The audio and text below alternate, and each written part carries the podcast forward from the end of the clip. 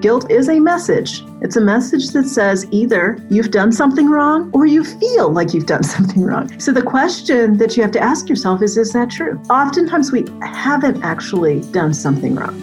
Welcome to the For the Love podcast with me, Jen Hatmaker. Today, we're talking about how to let go of guilt with life coach Valorie Burton. Hey, everybody, Jen Hatmaker here, your host of the For the Love podcast. Welcome to the show, and I'm really, really glad you're here today. We are in a series called For the Love of Small Wins. right? Like, don't we need some? This year has just been so whatever. And just as a podcast crew, we just looked at each other and said, we need some hope. We need some joy. We need some relief. We need some kindness. We need to be able to celebrate the small wins because we've all experienced some of them if we're willing to figure out how to pay attention to them. So, this conversation is one that we really wanted to have in the Small Wins series because I think this is the enemy of gratitude which is guilt. It literally keeps us from being able to celebrate the small wins. And it, we're all feeling it right now. You name it mom guilt, homeschooling guilt, food and body guilt, quarantine guilt, the guilt that's saying, well, you haven't learned another language this year. You didn't organize your home.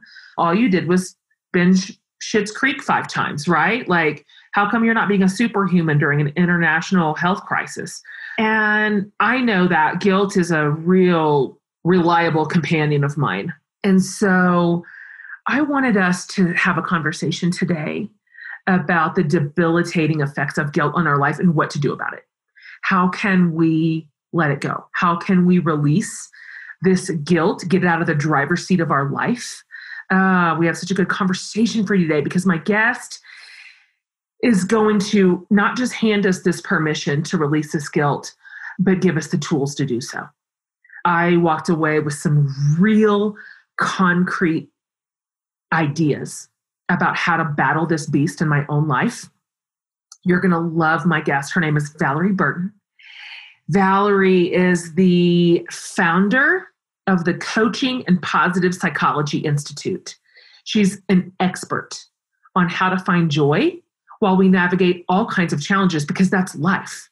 We don't only get joy when everything's going right. That's not how it works.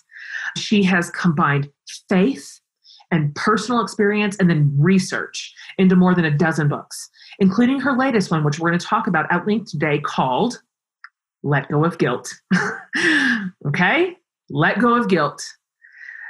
Uh, this is what we need right now. This is how to clear the way so that we can actually celebrate our small wins, so that we can feel grateful, so that we can recognize what is good and true and flourishing in our lives. Valorie takes us by the hand and she leads us there today, you guys. You're going to love her. You are going to love her. I am so glad to share my conversation with the absolutely delightful Valorie Burton.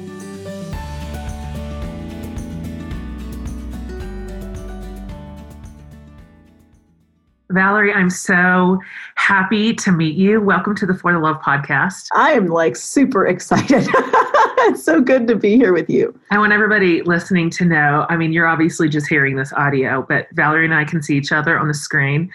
And she pops into the screen looking like $10 million. What I need you to also understand is that I don't. I look like a girl who's homeschooling and was shoveling eggs in people's mouths and running down here to start a podcast. Anyway, so I just really give you a lot of credit for really, really upping the bar here on the audio visual game. I just did it for you, but I've been running around. Don't let the shirt fool you. I'm receiving this gift of your beauty. So thank you for bringing it this morning. I've told my listeners a little bit about you, kind of high leveled who you are and what it is you do, but can you roll it back a little bit? Can you talk to us a little bit about you and where you're from and kind of what brought you to this year? And then I'd like to hear a little bit about 2020. How was 2020 shifted for you? Like, what is different for you this year that you didn't see coming? Yeah. So I'm from, I say everywhere. I mostly grew up in Colorado. I'm an Air Force brat.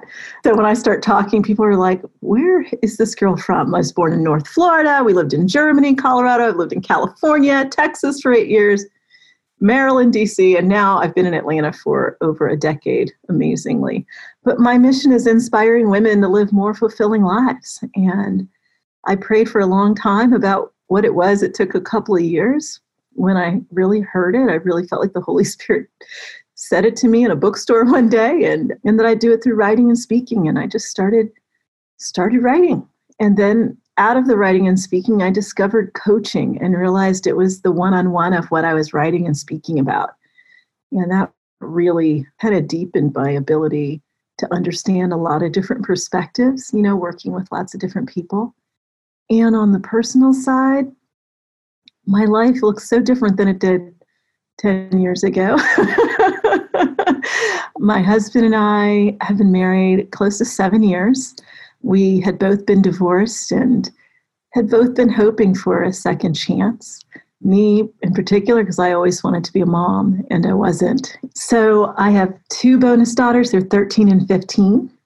Sophie and Addie, and my son Alex is six just started kindergarten. Uh, Big deal. Yeah, yes, it's a lot around here. And a couple years ago, we pursued a big dream, and it was on a whim. Like my husband always said, he wanted a. This is going to sound a little crazy, Jen, but he wanted a house with an airstrip. Okay. he told me this. He, he told me this. Yeah, he, he's a pilot. He's a commercial pilot. Sure. That makes way more sense. That detail was important to include. Yeah. I remember him telling me this before we got married, and I laughed. I was like, who? What? He's like, no, there's neighborhoods and they share an airstrip. So we live on a horse farm that has an airstrip. Yeah. Yeah. yeah. You did that. Yeah. So we have horses and just have a good time. So 2020, what was it going to look like for you leading up to March? Let's see, what was it looking like? I had finished writing my latest book and I was, you know, planning with, you know, what was going to happen with the release in the fall. I had, we trained coaches, so we had a lot of events planned of our coach training events and speaking engagements. And my husband uh, was training pilots. He actually got out of commercial flying after 20 years last year and began working for a company where he was training corporate pilots, which was wonderful because it meant he wasn't gone two weeks every month. He's home every single day. That was our plan. The kids, school like normal, you know, until that that Thursday in the middle of March. We are about to have dinner, and I opened the my phone and looked at my email, and it said no school tomorrow for two weeks, and I knew I was like, it won't be two weeks. like everything tells us this won't be two weeks. And everything changed. And I mean, like everyone's experienced, it was very stressful, especially in the spring, because there was no warning, no preparation, and trying to run a business and homeschool. yeah, sister, listen, I don't even, it's a fog to me. I don't even know how we got through it, to be honest with you. It's just like a fuzzy mess in my memory. Our work is similar, yours and mine having to immediately pivot virtually everything we do, virtually everything. And then just a, so much loss. You know, I travel and speak too for a living and it just zeroed out for the whole year. Yeah. Everything zeroed out. And then, like, the thing that made me the most anxious was we had a coach training intensive the first weekend in April. We've done it for 10 years in person and people had already registered. Having to make that decision, I felt like, how do I? I just kept thinking people are going to be angry if I tell them it's online. They've already registered, or everybody's going to want their money back. how do I, we recoup from that? Uh, I just wanted to put the covers over my head and just sleep. But I learned something in that because I had to make a hard decision. And then when I made the hard decision, it went differently than I thought. you know, some people canceled, but more people said, Oh, great, it's online. I can do it now. oh, I wasn't expecting that. And so we've continued doing it. That was a biggie for me. But I kind of threw my hands up like, well, God, you knew this was happening. And if I'm going to do what I think I'm supposed to do, and you just have to handle the rest. Yeah, right.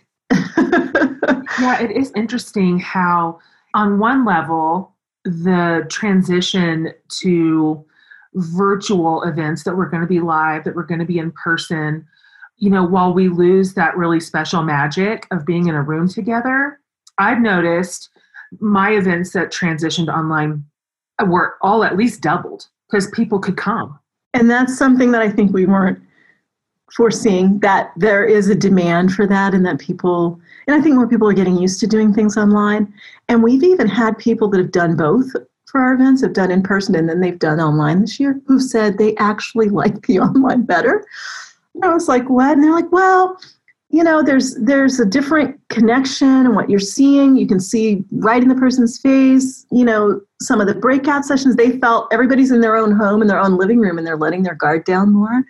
So there are some advantages. And then, yeah, like you said, we've had people from four other continents. Yeah, exactly. right participate so that's pretty that's pretty neat i mean uh, of course we'd never want to go through this but i think it's it's so powerful to find some good you're right in it you're right it's not like we can just snap our fingers and change it so looking for what is the gift in this is inspiring and i think it helps us to be more resilient do you ever find yourself shoe shopping online and wondering if the shoes you buy will be as comfy as they are cute? Listen up. Your shoe search is done. You just need some Rothy's. You know I love my Rothy's. I slip on my leopard print Rothy's every time I need to feel just a little bit more fierce. They're adorable, they're so comfortable, plus, they are fully machine washable. And lucky you, Rothy's come with free shipping and free returns if you need it. So you can easily find your own perfect pair or two or 10. I don't know your life. I'm such a big believer in buying products that work for me and also work for our planet. Rothy's happens to be super sustainable since they are made from plastic water bottles. I kid you not. And listen to this Rothy's has kept 60 million plastic water bottles out of landfills and transform them into these cute and comfy shoes. It is like a win win for everyone. So check out all the amazing shoes and bags available right now at rothys.com slash for the love. That's Rothys, R O T H Y S, rothys.com slash for the love. Style and sustainability meet to create, I promise, what's going to be your new favorites. Head to rothys.com slash for the love today. Okay, back to our show.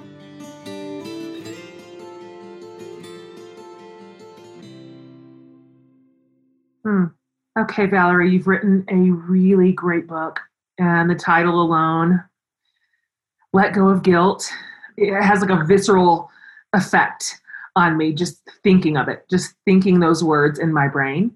So let me ask you this first. Let's get a baseline here because we're going to talk about this at length. In your words, in your perspective, kind of from your leadership perspective, what is guilt? Let's put this on the table so that we're kind of circling around the same idea. What is guilt? How do you define it? I have two different definitions. So, guilt is I've done something wrong or I've caused harm. That's authentic guilt. Okay, we've done something wrong, we've caused harm. The other definition is I feel I've done something wrong or caused harm. And I call that false guilt. And I think a lot of us are walking around with a lot of false guilt about things. And the problem that happens is when we're making decisions based on that false guilt. When the guilt gets in the driver's seat and starts making decisions and doing things to overcompensate, to, you know, to punish you, that's where we're beating ourselves up. That definition I think is important to make the distinction because I think a lot of us feel a lot of guilt. And while some of that guilt might be authentic, a lot of that guilt is stuff we didn't actually do wrong, but we're telling ourselves that we did. That's good is a huge difference.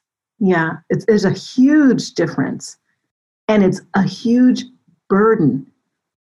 I think we feel it in so many ways. I mean, you know, for women, I think we, a lot of us can relate to mom guilt. Although honestly, I think there's a lot of daughter guilt too. yeah, good. You know, but there's also just the everyday guilt about things, always feeling like I should do more, I should have done it better. Whenever you're using that word should, it is a it's a it's a little warning sign like should. Where'd you get that from? Whose expectation is that? Is that your values? I mean, I think for a lot of us, we walk around feeling perpetually guilty, even if we haven't called it guilt. We constantly like, I should be doing more. It's not enough. I'm not enough. And a lot of that is rooted in this feeling that we're doing something wrong. Mm. That's one of the meanest voices inside my personal head is the do more voice. I could be doing this better. I could be doing this to a greater capacity. I mean, that is that's my personal crucible that I will probably work on my entire life. And this year, it's strange because it's amplified in some weird ways. I think you're so right. This is a real common struggle, always, and particularly in 2020, that we're not doing enough. We are not doing enough for ourselves, for our families, for our children. We're not moving the ball forward in our careers. I'd like to hear you talk about that kind of embedded in this current context. Maybe both what you have personally dealt with, and then what would you say to those of us listening saying 2020 threw us for such a loop that we're sort of locked into this guilty spiral over unrealistic expectations that we have now just invented and kind of put on our shoulders. How would you kind of coach us through that? Well, gosh, there are so many areas, and it just depends on who you are. But I think one area that pops up for me is with our kids, not wanting them to fall behind. Am I doing enough? And when you're remote learning, two of our kids are remote learning. One is going person with a lot of restrictions that are that are good. But in the spring, everybody was remote and trying to keep up with all of that. And also when that's not your thing, like you know, I'm good. At, I'm great at teaching adults, especially women. like I, I can inspire. You know, I don't want to be in eighth grade. I don't want to teach eighth grade. Not eighth grade, let alone for you know in the spring it was kindergarten. No, like that's too hard. And so that feeling of am I doing enough there? I think that for a lot of people, and this doesn't get talked about a lot, but I've felt this the complaining or wanting things to be different. And yet, if you have not directly dealt with COVID, if you've not directly had a health issue and you look around you and you go, well, what are you complaining about? right? So feeling like you should be you should be able to handle things and not giving yourself the grace. Like right now, you just might need more rest. a bit more grace not only because of the direct impact of not being able to live life like you've lived it your entire life, but because the whole world is in this predicament. And we've got all of the political unrest and the racial and social injustice unrest. It's a lot to be dealing with. And I think if we don't honor how it's impacting us, you know, if, if you might you might be struggling with mild depression, anxiety, things that you maybe you don't even normally deal with or, or maybe you deal with it but now it just feels exacerbated by the fact that there's so much that feels beyond your control. And we can feel guilty that we're not why am i not handling this? I'm not dealing with x and we start looking at everybody else who maybe has it worse off and beating ourselves up because we're not handling our situation with more gratitude and we can be very very hard on ourselves i believe. My friend kristen calls that the hardship olympics. That's it's good. a competition and none of us win.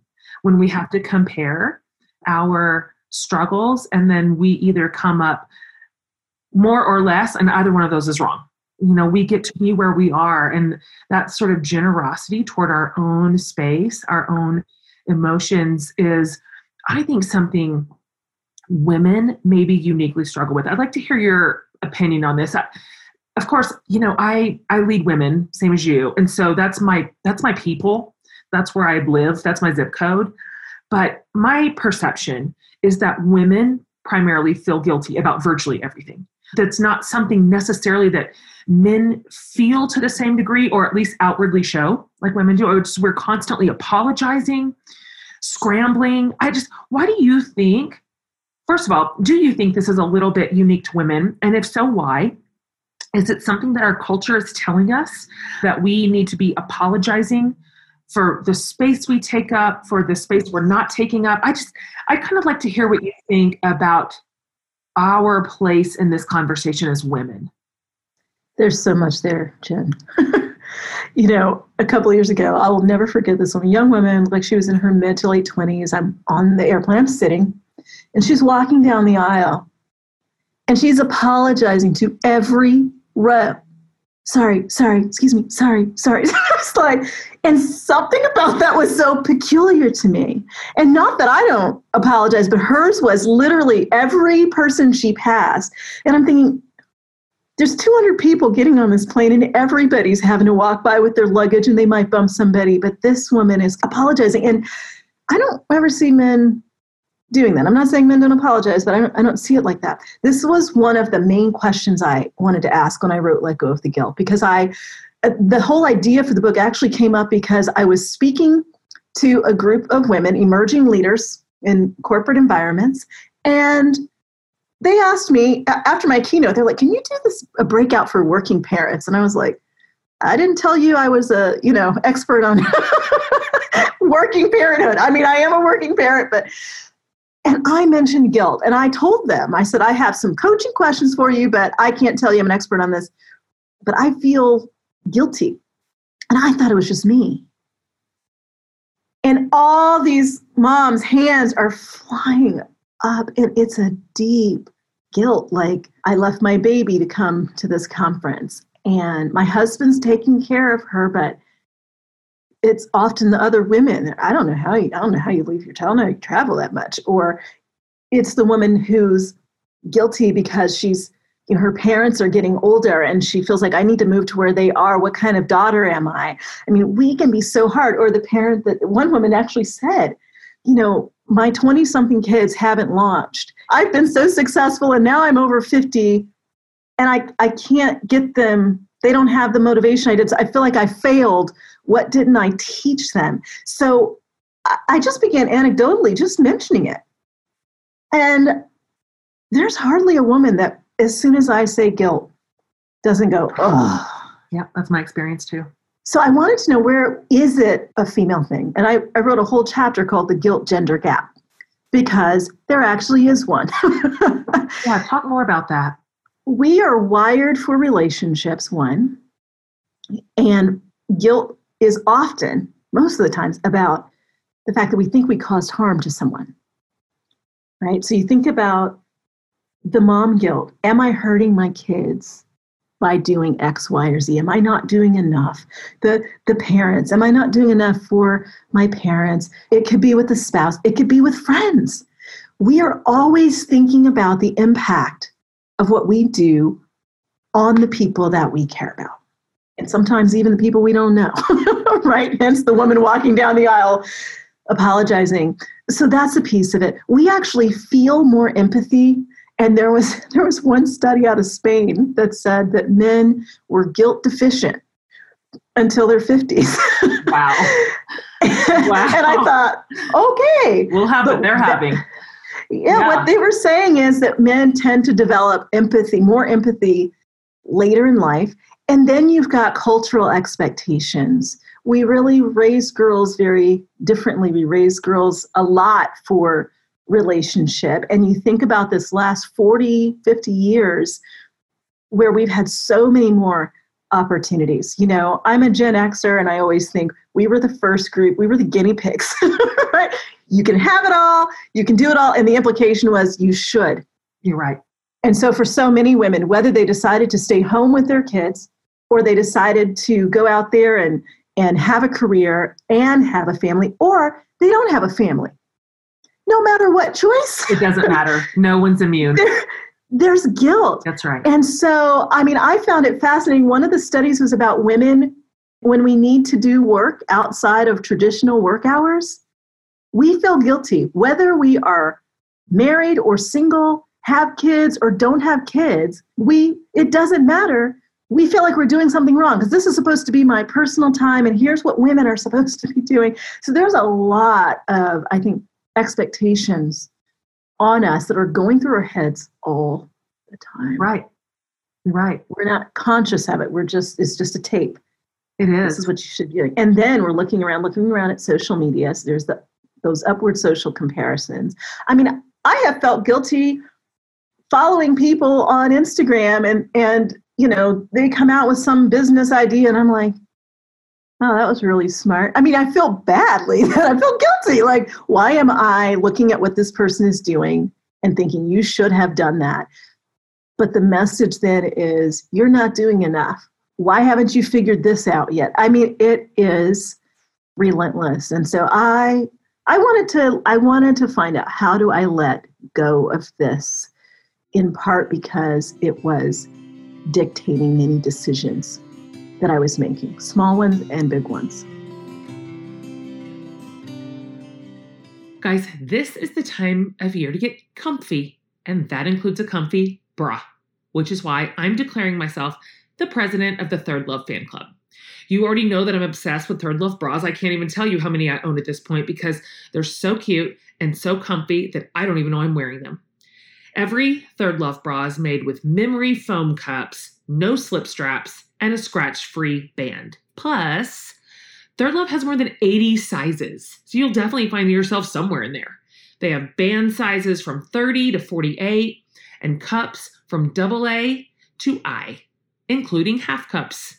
And Third Love gives you a perfect fit promise because they stand behind their products. So if you don't love your bra, you have 60 days to return it. And listen, you can find your new favorite bra starting at just $45.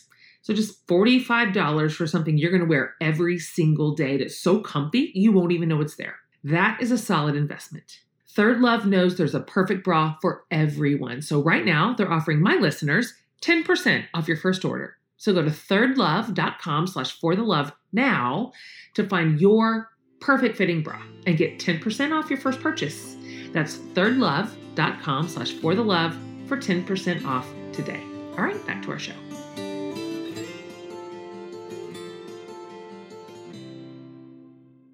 You said a guilt trip is not a demand, it is an invitation. You have the right to decline. So let's get into it. Like, you have so saliently described exactly what so many of us feel. That these are the cultural pressures on us. These are things we both know overtly and somehow internally. And they can drive the ship. They can. We can put them in the driver's seat and they can drive. And so let's talk through some of these the ways in which we are able to decline the invitation to feel guilty can you can you unpack a little bit of what that approach might look like in our lives. The most important and very just simple step is to label your guilt. And what I mean by that is when you feel it rising up, just pause literally a second. That's guilt. Just say to yourself, that's guilt. What that does, it just creates this interruption so that if guilt's trying to get in the driver's seat and start making decisions for you, you're pointing it out. It's like shining a light on it. Okay, that's not me, that's guilt. It's called affect labeling. We can do it with any, especially of our negative emotions, to just kind of stop us for a second. And then to start questioning it. Because if it's guilt, it's it's a message. Guilt is a message. It's a message that says either you've done something wrong or you feel like you've done something wrong. So the question that you have to ask yourself is is that true? Have I done something wrong here? oftentimes we haven't actually done something wrong. If you have, then it's obvious, you know, there's, okay, what do I need to do then? You know, how do I apologize, atone, try to make things right? And that takes a bit of humility. But when it's that false guilt, if you haven't done anything wrong, then making sure that you are making a decision that's not based on, on guilt. And this shows up I mean, in so many ways, whether it's the single mom who feels guilty that the other parent isn't there, and so they overcompensate with their kids. They're buying way too much, or or I've seen it with even single dads. Like, I'm not gonna, I won't discipline them because there's there's that guilt. And so they go super easy, but there's consequences down the road when you're not fully being the parent that God's called you to be. And it shows up in those little things. Like I tell a story in the book about a morning when my son asked for, at the last minute, like we were doing so well, getting ready to go off to school. It, we had a, a bus stop we'd drop him off at that was took him to a school as an independent school across town. And I was feeling so good, Jen. I was like, ooh, this is good. I'm, I'm ahead of time. My son doesn't really like to eat breakfast, but of course, trying to be a good mom, you have to eat breakfast. I've come up with all different kinds of options. and so we had settled on he likes to eat his Cheerios in the car, and I get him a cup of milk. Sounds good, right? We're five minutes ahead of time. Alex is like, Mommy, can I eat my breakfast at the table this morning? And immediately, like guilt literally just washes over me because what I'm thinking is, and it was so quick, what I was thinking was, your mother never had you eat breakfast in the car. You never ate cereal. She cooked eggs, bacon, grits, and toast every morning. It's always ready. It's ready to pounce. Oh yeah, all he all he wants is to sit at the table and eat breakfast. So before I even had a chance to even realize this is what my thoughts were, this was like a couple days later thinking about what happened that morning. I realized what it was. So so I say yes, but you got to hurry. But of course he doesn't hurry. right. No, I've never met a 5-year-old in a hurry. You know? He doesn't hurry. So now we're running late and I'm racing. My heart's racing, trying to get to this bus stop. The bus is like pulling out when we pull up. I hit a curb, busted my tire. I mean, it was a ridiculous mess. I got him on because the bus driver saw me. And then I hobbled to a parking space where I needed to call AAA. And I was like, what happened? And that's what happens. Like, we don't even realize what the thoughts are. And I'm beating myself up having a flashback to when I was eight years old and now I never had to eat cereal. But he wants cereal. Like there was I wasn't doing anything wrong. There it is. That's at the bottom of it. At the bottom of it, I could have said, Alex, we don't have enough time, but we can do that tomorrow if you want to. If I had stopped and said, that's guilt. But I didn't because I was so busy trying to live up to some sort of expectation that was unrealistic. And what was I what was I trying to prove that I'm a good mom? I already know that I'm a good mom. But we we put those little tests and those little expectations on ourselves all the time. And even worse oftentimes others are doing that. That they're extending that guilt trip. And that really only works with people we care about. right? You, know, the neighbor you don't care anything about can't really guilt trip you. right? But but people that you care about can guilt trip you. And so it's so important to notice when that's happening and what's going on because when there's a guilt trip from someone else, and not that Alex was doing that, but we have that happen sometimes in, in all kinds of contexts, being able to notice it and have those hard conversations where you set boundaries is a big part of this and sometimes you have to have those conversations a hmm. lot. Can you talk a little bit more about that? Because a lot of us are in, you know, important relationships in our families and our lives where guilt is something put upon us on the regular by somebody else. You're right, the internal guilt voice is already enough. We already have that to deal with. So I'd like to hear your thoughts on boundaries, what that might look like inside of relationships that have largely functioned in this transaction of guilt that we give one another. It's such a weird thing that we do, but we do. And maybe what that might look like. Yeah, so one, noticing that it's happening and what is the lie? Like what what is that thing that gets used as the hook that is the guilt oh, trip? Sure. It's usually the same small things of in rotation. Yeah. Mm-hmm. Uh-huh. Mm-hmm whatever works because the guilt tripper is just trying to get you to do what you wouldn't otherwise do if you didn't feel guilty. So, you know, I said guilt is a message, but guilt is also a debt. Guilt, guilt says you owe. And that's why the guilt trip works. You did this or you didn't do that, therefore you owe, or you must be punished in some way. I mean, if you really boil, boil it down, that's what's going on And so we're trying to pay this debt. And we pay the debt by doing whatever that thing is that's requested, even though we don't feel led to do it, we don't want to do it, et cetera. We're trying to pay this debt. And so, one of the most important things in those relationships is to just tell the truth. We can tell the truth with kindness, we can tell the truth lovingly. Sometimes we need to practice telling the truth. you might even need to record yourself, like, because sometimes that feels so hard. Saying it out loud. And for me, that means saying, I don't want to do things for you or to make choices out of guilt because I don't want to feel resentful in our relationship. I want a better relationship for us than that. So let's let's talk about this. I think when we just put out on the table what we're feeling, even if it's like a I'm making this decision out of guilt and that doesn't feel good. That's the truth. That's not I'm sick and tired of you laying guilt trips on me. That is I don't like how this feels. This isn't what I want for our relationship. So, where can we get to a place of truth that feels good for both of us? Mm. It's so interesting. Our instinct to avoid those truthful conversations that may be a little bit challenging, sure, there might be some tension into it. But isn't it funny that rather than have 10 minutes of a bit of a honest, maybe a hard conversation, we would spend even years in resentment, years over 10 minute conversation. Like, what a weird choice. You know, what a strange thing to choose simply because we are so conflict averse, so conflict averse.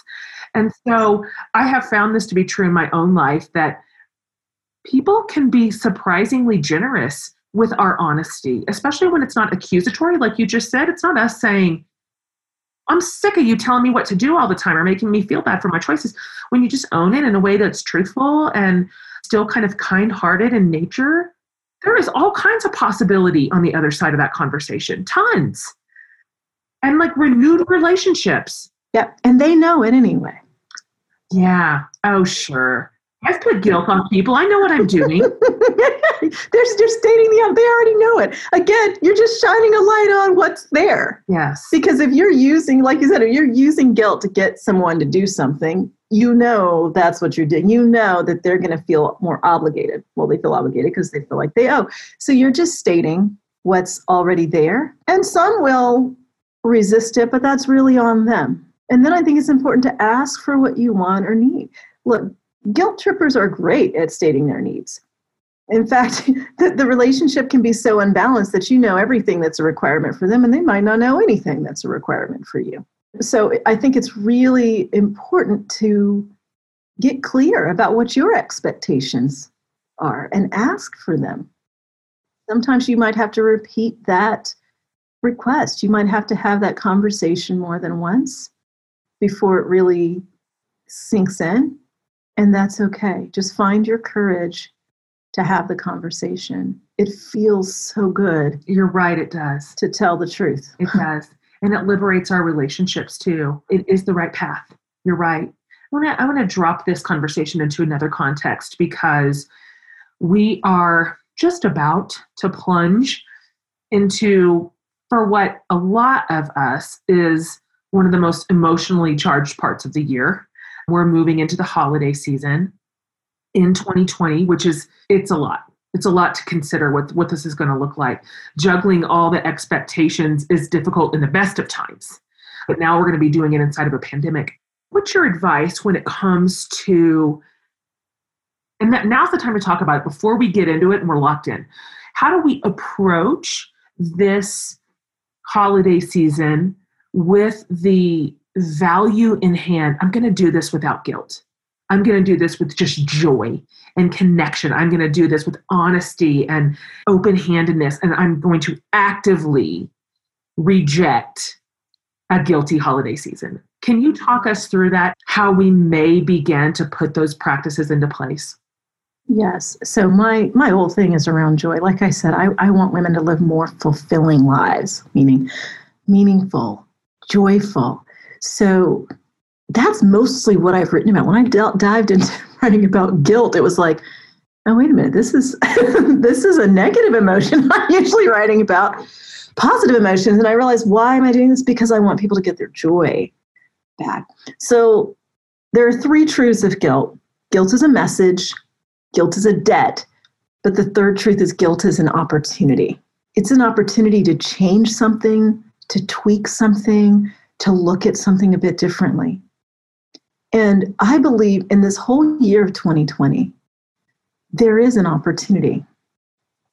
And part of your job right now, and part of what will actually bring more joy, is to be asking, what is the opportunity in this challenge? So we look at this holiday season like no other that we will have experienced. We need to ask, what's the opportunity here? How, in, in light of our circumstances, and our realities, how do we want this to feel and look? Like accepting what is. It is what it is. accepting what is and saying, what could it look like? And resetting expectations because when it comes to guilt, guilt our guilt is rooted in our expectations. It's I haven't been able to live up to these expectations. So if you're setting yourself up for guilt with the wrong expectations, things you can't meet, then reset them. yeah, absolutely. What expectations can you meet? What joy could come? And when I think of the holiday season, I always get a bit frustrated because I'm like, what is this supposed to be about? Who are we supposed to be celebrating? like one of my one of my questions that I often just ponder is how do we get to a point when we're celebrating Jesus's birthday, but we get all the gifts? It's crazy. yeah. what, what, are you doing? so when we if we if we just look at simple questions like how could we make this memorable in such a way that five or 10 years from now, 30 years from now, we might look back and go, remember that Christmas in 2020?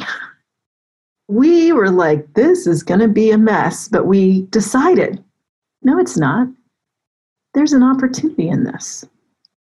What would that look like for your family? I think is the question. And it might not be something for you to figure out just on your own. If you know, if you have a family, if you have kids, make it a family discussion and then build up to it. Anticipation is a happiness trigger. We can get as much joy out of looking forward to something as we get out of the event itself. So, what are those things you could look forward to? We're starting that process because there's likely, you know, not going to be family traveling and so on and so forth.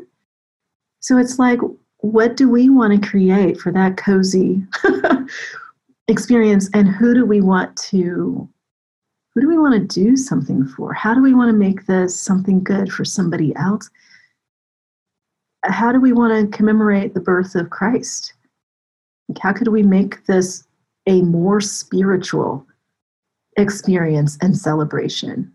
With all of that, I think there's no guilt. In fact, what could happen is you create new traditions that you continue. you know, like so much of 2020, there may be a piece of this holiday season that ends up teaching you something that you want to hold on to. I love that. And it seems so simple in practice, which is retooling expectations, sit down and talk about it. But when we don't do that, those former expectations or unrealistic expectations they're the leader. They lead our feelings, they lead our experience. That is who we hand the power over to. And so that really is a very powerful tweak, which is just what expectations make sense for us right now? What do we want?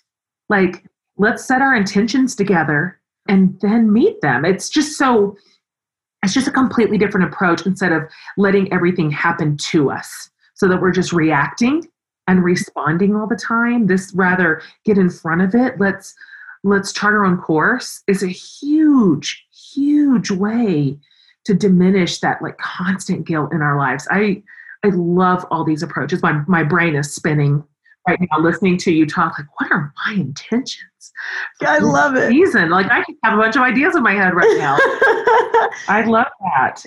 One of my favorite coaching questions is looking back 10 years from now, what will you wish you had done? It's using that benefit of that hindsight is 2020 and kind of stepping into your future self, taking yourself out of this, you know, right now, I'm looking at the obstacles right in front of me and stepping back and saying, okay, 10 years from now, when I'm, you know, 10 years older and I'm not in this situation, looking back, what wisdom would I have? How would I advise myself? And I think we can apply that to the holidays, but we can apply that in every area of our lives, whether it's our health, our finances, our relationships, our spiritual lives, our work, to get some meaningful answers. With holidays coming up, it is time to start thinking about gifts that people will use over and over again. And spoiler alert to my friends and family, but you are all getting Feetures socks in your stockings, and I'm not sorry. Feetures socks are more than just stocking stuffers, though. They're they're engineered with like a custom like fit to prevent bunching and slipping and friction and blisters. Plus, Feetures has a sock for literally whatever you need. If you want socks that are cushioned and supportive for running around, they have them. If you want some warm, colorful crew socks for lounging around when it gets colder, they have them. And if you need socks to help you recover from an injury, or if you have special foot care needs, they have all kinds of compression and therapeutic socks just for you. Listen, you may think socks aren't a big deal, but I beg to differ. Right now, I am loving these high performance ankle socks from Feetures that have a little cushion. So they're super comfy without being huge and bulky, and they're perfect if I'm just out and about or lounging at home, whatever. Plus, if I go out for a walk, they don't slip down into my shoe, which I hate. And I never get blisters wearing these, ever. Feetures has a great deal for my listeners. They'll give you $10 off your first pair when you go to feetures.com and use my code for the love. Great deal. So let me spell that for you because this is cute. It's feetures, F E E T U R E S dot com. See what they did there? And enter promo code for the love at checkout. You'll love these, I promise. So, one more time, that's feetures.com and use my code for the love to get $10 off your first pair. All right, back to our show.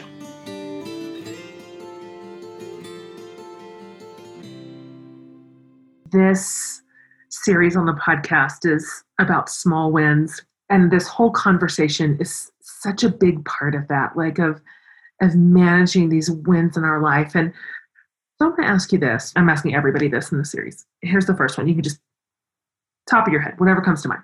Here's the first one. What is something you've been grateful for this year?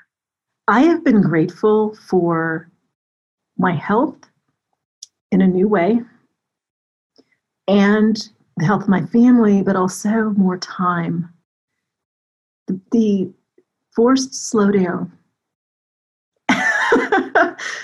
Fat. Has been like, this isn't so bad. you know, I've even thought about things like, you know, you just hop in the car to go run an errand right quick. But when we were lo- totally locked down, of course, that wasn't a possibility. And I started really thinking, like, I hop in the car for stuff and I don't, haven't thought things through. I don't always need to do that. I could stay put. So I've really, I really feel grateful for the chance to kind of hit reset on the pace of my life. Mm-hmm, me too. Me too. We had to do it. And now I'm glad we did it. And I think a lot of us are saying, what might stick here? What might become a little bit more permanent? Here's the next question What's one small way that 2020 has changed you for the better? I believe I trusted God before, but I think the step by step, you know, it started with, like I said, having to pivot in the business. And then my husband was furloughed in late April and was supposed to go back to work in August and got laid off. Oh, man. And there's so many things. I even think about like the no travel, the, the speaking engagements, all of that stuff. And as someone who likes to feel in control, not be in control, because we aren't in control, but it's nice to have the feeling, right? the illusion of being in control. yes. it's like God's just cracking up, like, yeah, Val, you're really in control, aren't you? I literally am like, He's always taken care of us. He's always been there. We don't have to know exactly what is coming next. It's just a decision that He's walking on the journey with us, and that in fact, the things that look like they're bad news might not be. might actually be God's way of closing a door and opening a new one, because you probably wouldn't have closed that door on your own anyway. So I feel at peace in the midst of all this stuff going on. And honestly, I feel that way in every way. I feel that way about all the stuff that's gone on nationally. Like it it's ugly. It's emotional. It brings up a lot of emotions. But I don't think we can get to our potential without getting through the ugly stuff. It's like giving birth to something, it is painful. And there's a reckoning. But I truly trust God that on the other side of that reckoning, our country can be better. Oh, I don't think without dealing with all the some of the ugly truths and, and getting to have honest conversations and be empathetic with one another. I don't think we can get there without that. No, we can't. That's our path. We're kidding ourselves to say that we can. So if all of us learn a bit more empathy, racial empathy, we we go, oh, maybe God's up to something, even though it might not feel or look like it. I like that. Um, maybe that's my optimism, but I, that's what I believe. So I feel like I trust God more. Like in all the stuff that looks wild and crazy and what on earth is going on, God's still there. He is always there. Yeah, I don't experience that as just silly optimism. I just experience that as faith. That's what you're saying. Like your your faith is strong, and that's special. That's a profound thing to have come through, still holding, and and holding well, and with joy and trust. And so I love that you said that, and I I will borrow from your faith. I remember one time a few years ago, my mom had was diagnosed with breast cancer and it was unexpected and it was it, we were all so rattled and my friend Christine Kane, I was talking to her and she said, and I was just telling her what I was worried about and blah, blah, blah. She said, oh, I got enough faith for that. I have enough. I'm like, oh, good. Okay, good. You carry the torch for as long as you need. I'll, I'll join you as soon as I can. It takes that though, doesn't it? I mean, it's, Wow. Yeah, I, I can relate to that. My mom had a brain aneurysm when we were on the phone years ago, and I just felt in my spirit she's going to be okay, which logically might not have made sense, but it's like, what else do you hold on to? yeah. And we can lend each other faith and borrow faith. And I love that. It's kind of a currency among people. And it has served me well a million times. Here's the last one, Valorie. We ask everybody this question. It's from Barbara Brown Taylor please feel free to answer it however you want to. What is saving your life right now? Gotta be that yellow shirt. Oh, I love it so much. I want to go find wherever you got it and buy it immediately. Thank you. My husband's cooking and baths. Oh, oh, oh, this is important. Is he the cook? He loves to cook and he's Lucky. good at it. Oh, lucky you. Look at this. Look at God. Look at God. Like, I can cook and he likes my food. But since he likes to cook, and for him it's like a form of creativity, I want to encourage him to pursue his passion his dreams. as much as possible. And he's so good at it. So I have been, and you know, because we haven't been eating out, right. Totally. you know, I'm like, this is, this is, Chef Jeff is good. What's his signature dish? Does he have one? Or what's your favorite thing? Let me put it like that. What do you love that he makes? He makes the best salmon, but he always wants to like add, like, he's like, ah, I think I'm going to saute some scallops with that. Or would you prefer some grilled shrimp? I'm like, oh my gosh. And then Fancy. And then he makes cream spinach because there's a restaurant near us that I love the cream spinach. So what he'll do is like, you'll be at the restaurant. He's like, I think I taste. And I'm like, how do you do that? He's like, I'm going to learn how to make this. So yeah, he's really, he's very good at that. And bats. And I like Yes, that. I don't- second. I don't enjoy the cooking, so that's Right. really good. But Let the him do baths, it, and then you go retire to your bathtub with your bath salts or whatever it is you do. That I committed to once a week because I I'd like to do it more, but you know, with with everything going on in our house and everything, but if I can do once a week, it just slows me down. It's like It sure does. ah, this feels really good, and you got this big tub for a reason, and you weren't using it, so use what you have, whatever that happens to be. I love it. I love it. A bath um, can cure what ails us. It does. I've long said that when my kids have come home, absolutely in meltdown mode from whatever hard thing happened that day, they are spiraling, they are unreasonable, there is no breaking through. The single thing that works every time is an awesome bath. I'm like, you know what? Life is hard. Let me just run this for you. No, I know you don't want to take it. I know. Let me. Just, I'm gonna put some salts in it. I'm gonna do some music. Here's a candle. A hundred percent of the time, they emerge from that bathtub restored. A hundred. a whole different person. A whole different person. It works on grown-ups too. So, okay. Before I let you go, can you tell like my listening community where to find you, where you're at, all of it? Absolutely. So they should come to valorieburton.com. I have a great free gift there, which is just a self coaching course like how to pause and ask yourself those right questions. And of course, all the retailers for the book are there, but whatever retailer you like, let go of the guilt is there. And then social media at Valorie Burton. Just remember Valorie spelled like Valor, V A L O R I E. All right, we'll have all of that linked, everybody listening, all in one stop shop. So we'll have that for you. You can follow Valorie everywhere, grab her book, of course. So timely. Your message is so timely this year. We've always needed that message, but now we really, really need it. And so thank you for your work in the world. I just, nothing makes me happier than laboring alongside other women who love other women. I just love it. This community is everything and i just appreciate your work i see it i i see what you're putting out in the world and it matters and you're empowering this community and inspiring them and lifting them up. And i just can't think of any better use of your life than this. And so i'm just cheering you on over there on that horse ranch with your airstrip.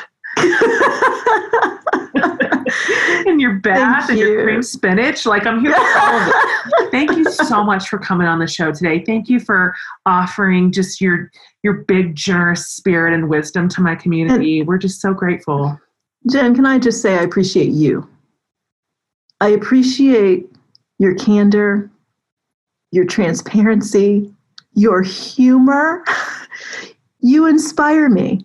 thank you You inspire me as a writer, as a woman, as a mom, and you're using your voice in a way that's so important. And I just want to acknowledge this because I know you've been doing a lot of just illuminating voices around social justice. I appreciate you for that. thank you As a Black woman in a multiracial family who just wants us all to be able to see our connection, but also desperately wants to hear women like you say, hey, this is important and we need to pay attention and, and we can do something to change the direction of attitudes and where we're going as a country and as a world. It costs you to do that.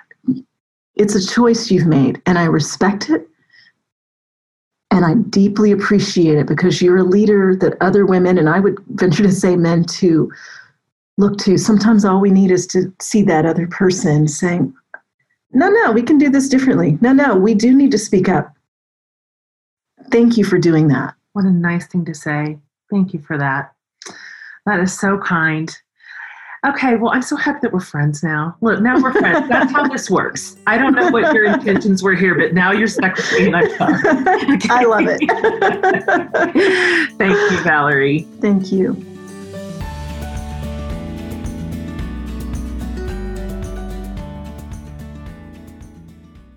All right, everybody. Thank you to Valorie. You guys, her book is called Let Go of Guilt. And I mean, this is just a message that we all need right now. And can you imagine what our lives would look like on the other side of this work um, if guilt was not the engine driving our lives anymore, but rather we were grounded and intentional, truthful, honest, free. Golly, the amount of the decisions that we we would make outside of that sort of emotional space, it's a game changer.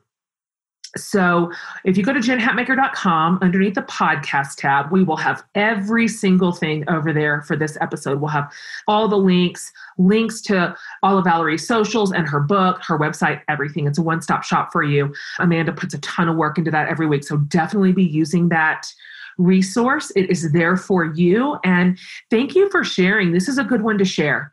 Send this around to your your friends, your family, your sisters your daughters.